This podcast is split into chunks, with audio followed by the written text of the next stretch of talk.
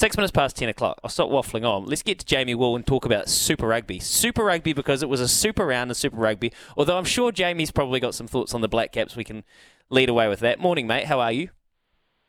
Morning, mate. Uh, do I have to talk about the Black Caps? I feel like you, you talkback guys are doing a pretty good job of doing that okay. themselves. Man. Move on then. Skim over it. oh, I mean, I, I will, I will say, I will say one thing. It was incredibly disappointing and but unfortunately, I'm not actually that surprised uh, yeah. at what happened. Um, sure. But uh, had they had they the most disappointing thing was had they actually managed to bat out the day. It's absolutely heaving down in Wellington right now. So yeah, they there was there was that chance of the rain saving them at one point. Right. It's just somebody said it. Take it easy on them. At least we made it to day four. Well, no, we made it to day four. I said, well, we didn't really. We made it to we made it to lunch on day four. We she didn't make it to lunch on day four, so it's not that great. Well, anyway, you were watching a lot of the footy over the weekend. Uh, I caught bits and bobs of it. I try. I did my best. I did my. I, I held my post as a a uh, Cantabrian, and I watched the Crusaders on Saturday night, and that was pretty disappointing, to be honest. I was hopeful the young brigade would be able to take the torch, but um, man, they looked a little bit discombobulated at times, and I thought David Havili looked like he's had a long, long, long off season. Yeah, yeah, it was really disappointing from the Crusaders because obviously they they dropped their first game against the Chiefs, but at least in that game uh, they mounted that big comeback. They were leading um, towards the end. Uh, and it took everything the Chiefs had, and the Chiefs obviously being a very good side themselves, to knock them over. This game was just bad. Like it was, uh, they they they never really. I mean, they started okay. I mean, I think they scored a try in the first couple of minutes, but then after that, they completely let let the Waratahs back into the game. A team that really doesn't have any right uh, to be to be given that sort of allowance. Um, I will say the Waratahs did play very well though. You know, they they they they grabbed their chance. Jake Gordon was was absolutely outstanding um, for them, uh, and they do have some good young players and some some decent outside backs. But really though, e- even with the Crusaders. Uh, losing, you know, their experienced players, new coach, and, and a lot of young guys in there, they still, on paper, should have won this game mm. relatively easily. Uh, you would think so. I think now, um, I still think the sample size of what the Crusaders have put together is too small to sort of write them off, and I'm definitely oh, not going to write sure. the Crusaders yeah. off. Uh, but at the same time, I'm, I think we'll know after a couple more weeks whether this is a blip or whether it's a problem. Um, but one other thing is that I mean, I, I would hate to have been around Rob Penney at the end of that game because he would have been looking at that fixture being like, right, it's time to settle some scores here. Uh, and then for him to go out and, and have the Waratahs beat him uh, as well and have uh, Darren Coleman, the guy who took over him, sitting in the press conference talking about how, how many beers he was going to have that night to celebrate, that must hurt. Yeah, tipping all the journos to nine dollars.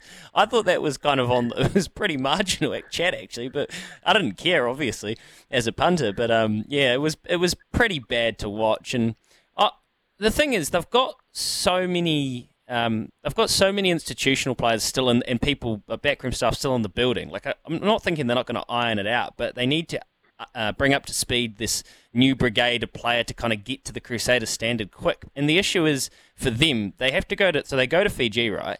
Then they have the Hurricanes who will have their tails up. Then they have the Blues who will be so motivated to make a statement against them. And then they have the Chiefs again before they have the Waratahs again. So they've got to actually run a gauntlet before they get back to the Waratahs, Force, Rebels, uh, Reds, Highlanders, where they can definitely pick up some wins. And they, you know, in all honesty, like there's every chance they might be um, two and three or, or one and four uh, going into that kind of easy period. So that is the concerning thing. They don't have a lot of time. So when Scott Barrett said they will be better because they have to be better, he actually is meaning that they have no choice. Well, they can't get any worse uh, from what I from what I saw. So there's that. Um, and yeah, you're right. The draw, uh, looking at the draw, it is difficult um, for them. Um, I I just kind of wonder about this weekend uh, with the the draw. Uh, like obviously, yes, they're a different team at home, but they've they've been pretty flat so far. Uh, like I hope they're not just banking on the fact that they they all just turn into like Asterix type supermen when they play in Fiji. Uh, because that's not a very good way of going about a season. Because if you can only win at home, then you're not going to get a home playoff, um, and you're not going to go any further in the competition. So, mm. I think, yeah, I think also going away and being in a situation like that, you know, under pressure and and uh, difficult conditions um, that you find up in Fiji, if they can pull off a win there, that might be the sort of turning point that can turn them around. What am, what am I even saying? Like, what, I don't care. Like, this is the Crusaders. Like, I, I want them to lose. Yeah, yeah, yeah, yeah, and, and that's it. like that, that there's, there's, there's I'm not panicking, but I also am not uh, gonna just gonna be blind to the fact that there is a little bit of an uphill battle here. Um, look, the Highlanders probably will be kicking themselves, don't you think, if we go all the way back to Friday? I, I saw some of your commentary on Twitter about the game, and I thought you made some good points. There were a couple of moments that the Blues managed to win, which is really good for the Blues. It's really promising that they're starting to be able to win those those moments, and it's not just oh when it's good, it's good. When it's good, it's great, and when it's not good, it's really poor. They're actually sort of winning the nitty gritty stuff, which is promising as they build through the year. But man, the Highlanders might not have too many better chances to win a big derby than what they had on Friday. Yeah, absolutely. And you say they'll be kicking themselves. Well, I hope Sam Gilbert's not doing because he probably missed because that was one of the biggest problems. I don't know what had happened to him. He was, I think, the most accurate goal kicker in New Zealand Super Rugby last year, and he was perfect last week. And then he was kicking like a band at the pub all morning um, on on Friday. But you're you're absolutely right. They they had everything go their way uh, in the first half, and they were playing they were playing all the rugby. And it's not like the Blues were bad. It's just that the Highlanders were really good.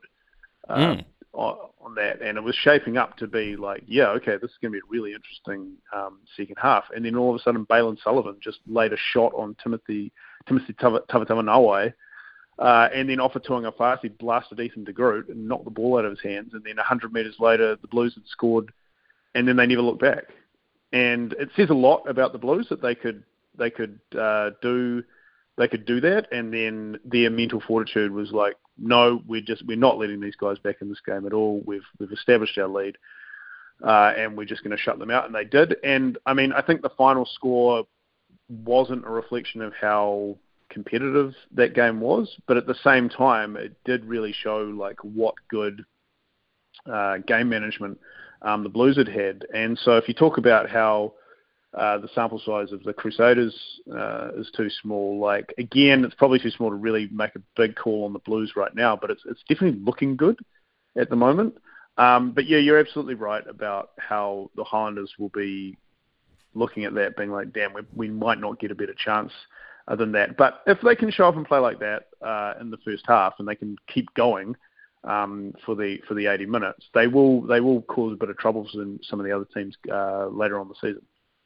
So if that form is true enough, and, and then going back the week before, like Moana Pacifica probably have to be really positive about where they've started. What, what have you seen? What's the main difference this year in Moana Pacifica. Obviously, they've got a, a different coaching group there, and um, I think that there's probably a, a, freshness to what they're doing, but they've got to be happy, don't they? Oh, absolutely. Yeah, yeah, and I think uh, I think most people are happy for them as well because I think that despite all of the struggles and the um, you know off-field issues that they've had, people want this team to do well. And not only are they they doing well, but they're playing really good rugby as well. Like that game against the the Drua was, was really good to watch. Um, and their their result last week against the Highlanders um, that was good to watch too. Uh, to answer your question, I, I'm I'm I'm sure it's about 90% coaching. Like they've just brought in a completely fresh coaching staff with a whole new attitude of how to do things. Probably a bit more experience uh, in that staff um, as well uh, and it's just kind of given them a bit of a new vision. They've got obviously their their whole team has been kind of turned over a bit as well, so it, it does kind of feel like they've really hit the reset button um, so far. So yeah, it's it's it's looking it's looking good. Uh, they just need to be. I think the one thing they need to do is just be consistent. That doesn't mean they have to win every week. They just the the, the issue so far was that what they would what they've been doing before was that they would be competitive in one game and then get absolutely flogged in the next couple. Um, they they've got the Rebels uh, this weekend, which is a very winnable game for them.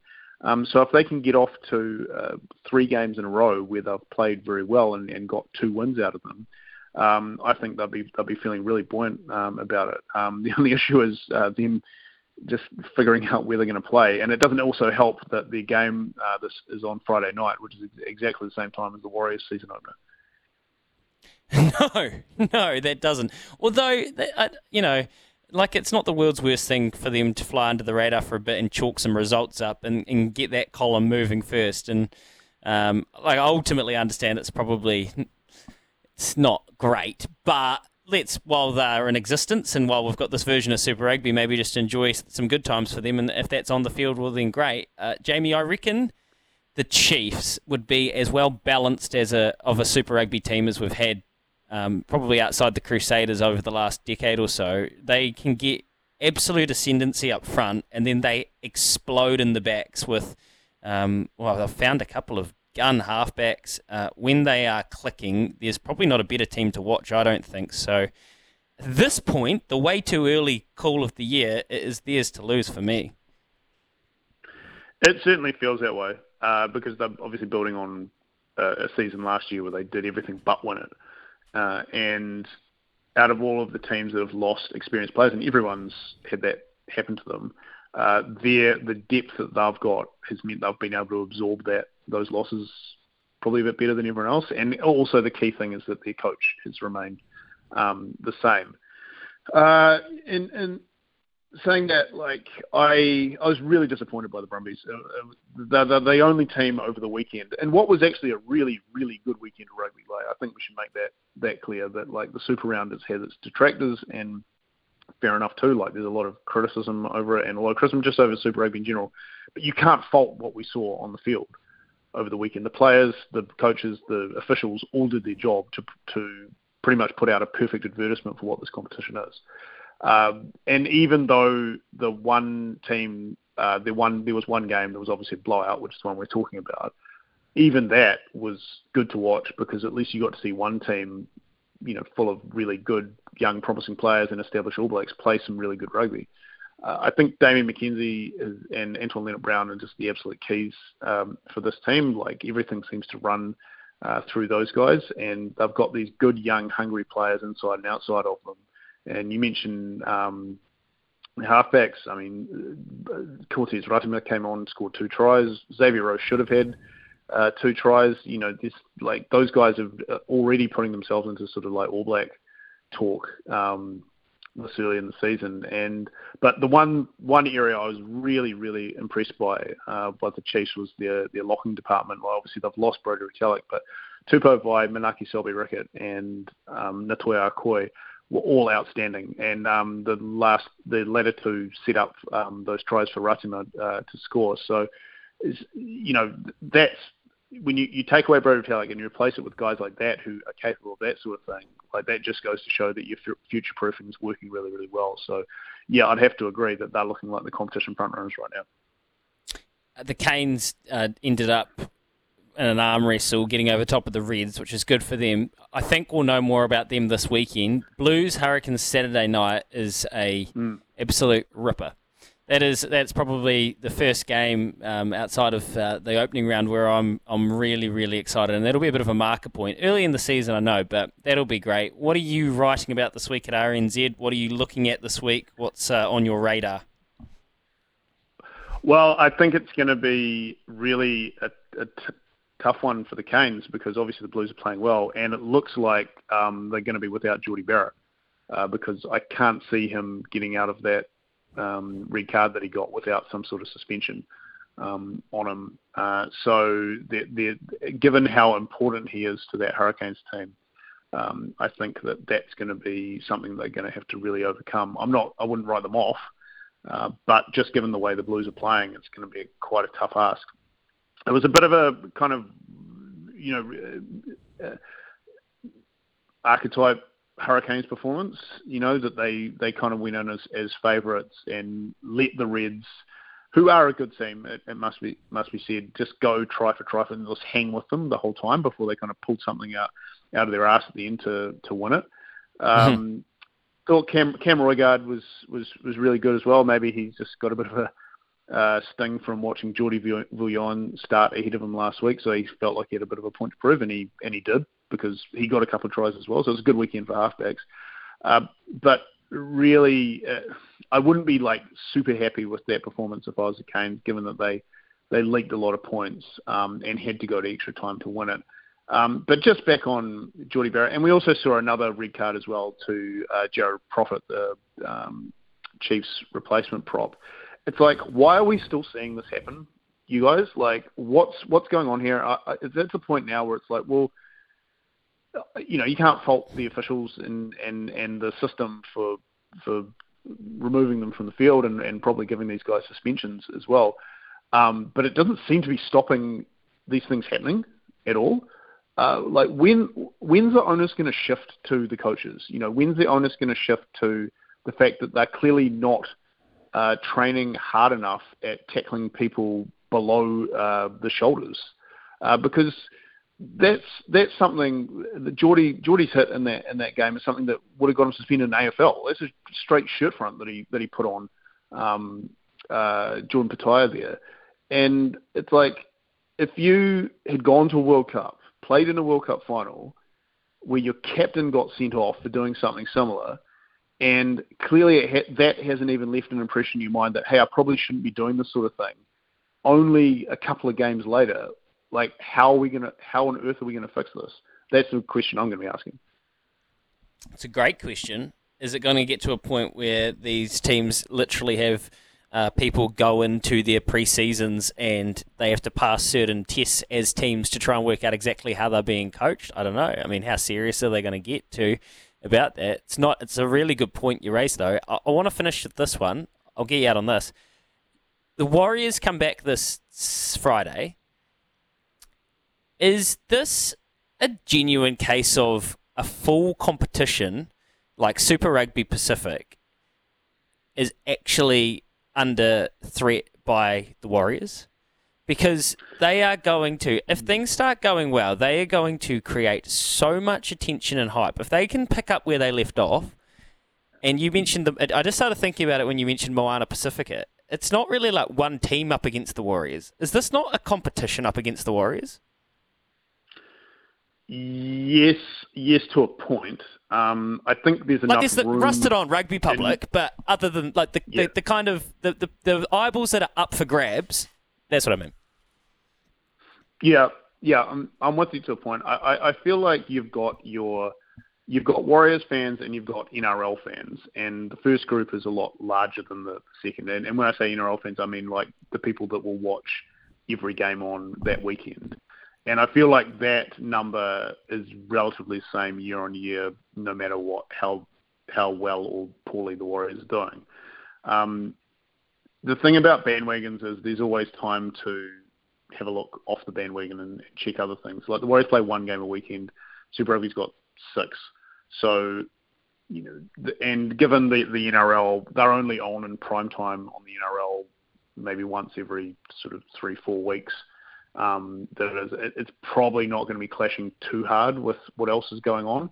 So, I mean, I think there's room for both. It's kind of everything else that suffers in this this uh, situation. Like this is the issue that Super Rugby Aupiki has, uh, is that it has to go against something when it when it um, when it gets broadcast. It's the it's the issue that the Phoenix have, uh, that it has to go against something when it gets broadcast. Uh, and it's, a, it's something that cricket's managed to overcome, and by, by being on free to air uh, TV and having a really stacked um, uh, summer schedule. So I think that as long as Super Rugby can keep delivering the product that it did over the weekend, because like I said, that's probably the best weekend of Super Rugby uh, entertainment-wise we've seen in a long time. Like that was really, really good. And if you if you can't see that, then I, I think there's probably going to be no uh, changing your mind over what rugby is as a spectacle these days. Uh, so I think, yeah, to answer your question, I think yes and no. Um, but I think that as long as both things are worth watching, people are going to watch it. Makes sense. Good answer. I uh, threw you a low handball there, and you have been cleaned up by Jordie Barrett, or you have avoided getting cleaned up by Jordie Barrett. Um, off to the tribunal I go. Appreciate it, mate. Good work. We'll uh, read you during the week at RNZ, and we'll talk again soon. I'm sure. Thanks, Lou. Take it easy, mate.